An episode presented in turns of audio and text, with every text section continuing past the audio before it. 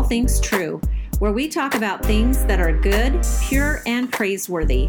I'm your host, Stephanie Kirkpatrick. Thank you for joining us.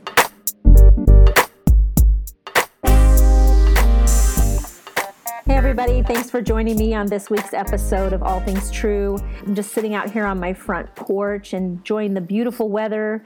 So, if you hear a car go by or a dog barking, hopefully not a neighbor yelling. just go with it. I'm just relaxing and uh, having some good thoughts out here. So I want to share those with you. So, in this week's episode, um, we're going to talk about what is true. And over the next several episodes, we're going to walk through Philippians 4 8, where Paul gives us a list of things to focus our thoughts on. Whatsoever things are true, honorable, just, pure, lovely, whatsoever things are of good report, if there be any virtue, if there be any praise, think on these things. Paul starts with truth, so that's where we're going to begin as well. So, what is truth?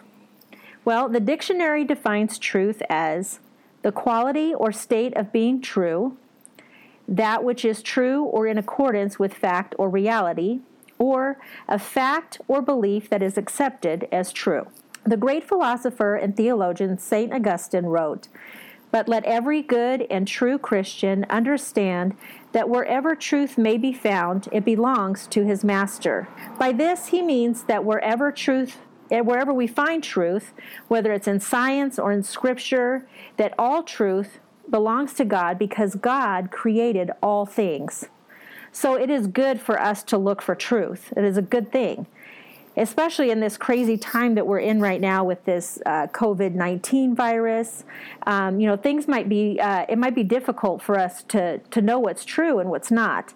We get an abundance of information every day, and we have to kind of sift through all of that and figure out what the truth is. And I know for myself, I don't really understand a lot of what's happening right now. Um, with you know all of the pandemic stuff, it can get confusing, overwhelming and so i have to be i have to realize that if i'm having these kind of overwhelming thoughts and maybe sometimes getting a little fearful um, there's a really good chance that i'm not the only one that there's probably lots of people out there that are feeling and and experiencing the same types of uh, things that i am. So i just want to give you some helpful information some things that i have found uh, to be helpful for myself um, one of those things is I try to really limit the amount of information that I let myself take in every day. So I check in once, maybe twice a day for updates. I make sure that I check reliable sources like the CDC or the World Health Organization. Don't just, you know, take any kind of news thing out there. Not all of it is 100% true.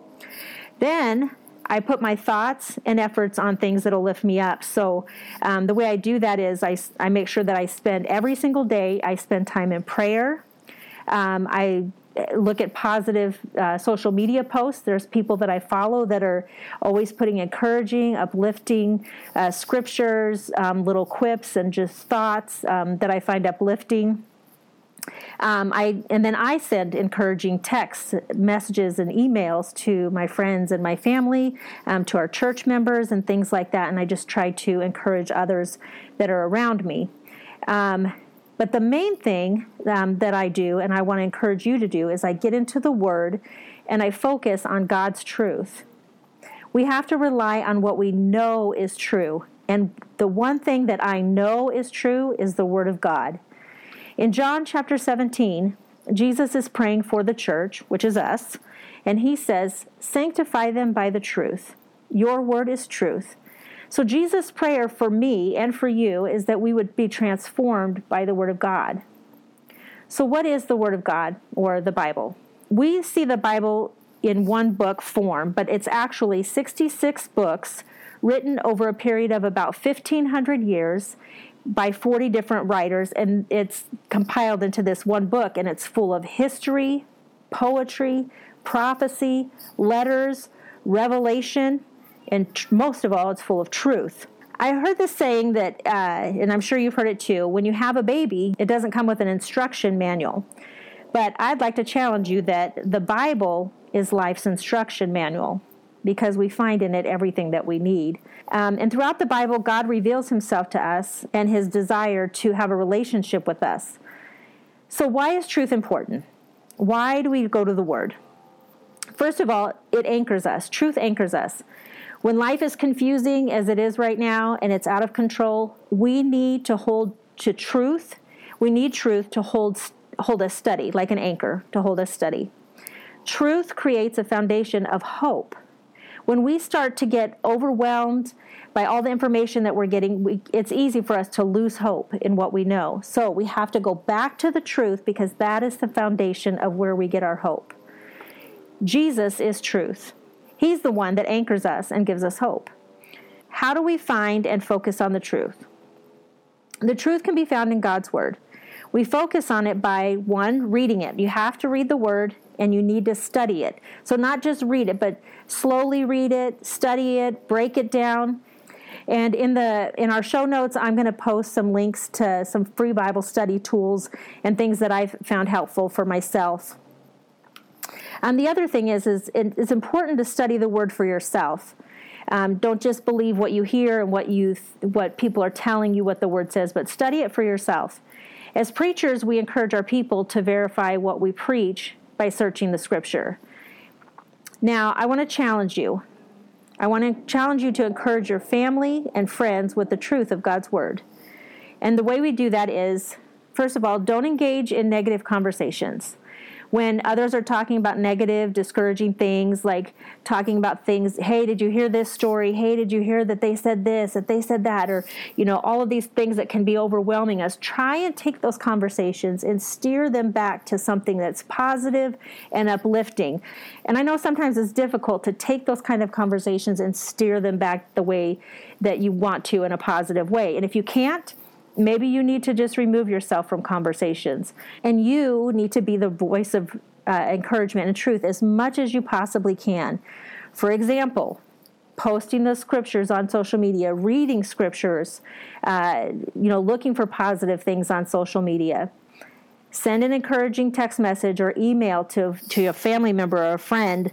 Maybe you know like last week my mom was sick and so we did lots of things in our family to encourage her. We we took her gifts and we sent her funny videos and and you know posted things on facebook for her to just kind of lift her spirits she wasn't feeling well and and she's feeling much better now thank god. And, and you know but we could be part of that encouraging thing to her to uplift her spirits when she wasn't feeling quite right. And you know a couple weeks ago, um, one of my friends who I normally, in normal times, I would meet her for breakfast and uh, or coffee, you know, a couple times a month. But right now, we can't do that. There's not really any place we can go sit down and do that. So, you know, she uh, texted me and said, "Hey, can we FaceTime?" And so I thought, well, that's a really great thing. I really need to see her face. She's, you know, um, desiring to see people and stuff too. So I propped my phone up on the table out in the backyard and got a cup of coffee. And I think she had a bottle of Gatorade or something. But we, it was really encouraging to see her face as we talked and shared about, you know, how are you doing? And you know, we just kind of shared some funny stories. We laughed and just lifted each other up. So,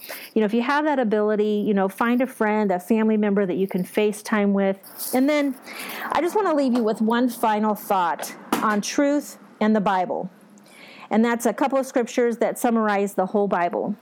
First is John 3:16. For God so loved the world that he gave his only son that whosoever believes in him should not perish but have eternal life. And then the other scripture is Ephesians 2 4 through 7.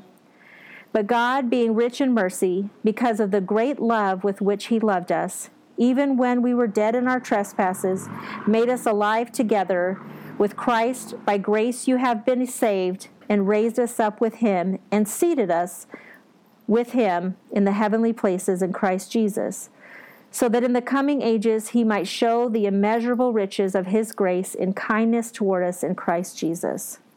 And lastly, I'm reminded of a simple children's song that we sing that captures the whole of God's word and its message. And that is Jesus loves me, this I know, for the Bible tells me so. Thank you for joining us here on All Things True. Please tune in to our next episode and remember, in a world of negativity, God is good and He invites us to reflect His goodness to everyone around us. Think about that.